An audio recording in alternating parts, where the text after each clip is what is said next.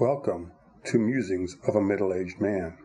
I am your host, David Olson, author of this middle aged musing. Nationalism does nothing but teach you to hate people you never met and to take pride in accomplishments you had no part in. Doug Stanhope. America is in crisis. This is one of the few sentiments agreed upon by both sides of the political divide at the center of the crisis. People are so entrenched in arguing for their side and against the other that they can no longer undertake productive dialogue, let alone engage in reasoned debate.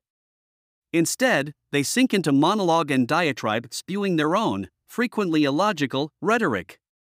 Communication requires both speaking and listening, along with the courage to be open to changing one's mind. Letting go of entrenched ideas in the face of new evidence is a hallmark of intelligence. Rooted in some of this insanity is an appeal to emotional triggers where logical thinking does not prevail, and none more chilling than those appeals built upon the narrow and emotionally charged concept of nationalism, especially when used to quantify acceptable levels of fealty to the nation state. Nationalism is little more than a disguise for an acceptable form of prejudice. Being gay or black or American is nothing more than an accident of birth. I chose neither to be born a ginger nor an American, yet frequently find myself stuck in one of those categories by the casual observer.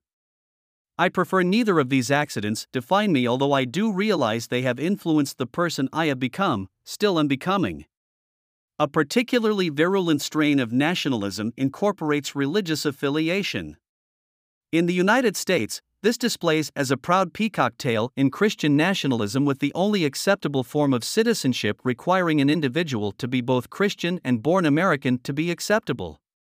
A great irony is those claiming to be Christian nationalists are fiercely proud of their moniker despite their Bible specifically warning against pride because it is rebellion against God.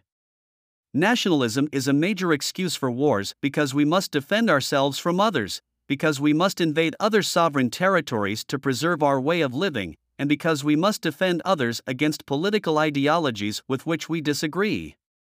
I accept that I was born American, but it is not a source of pride. I am proud that I worked hard to earn an engineering degree. I am proud to be a person who worked diligently to grow empathy and become a more compassionate person. I am proud that I can look at others and embrace them for who they are, regardless of their country of origin or any other accidents of birth.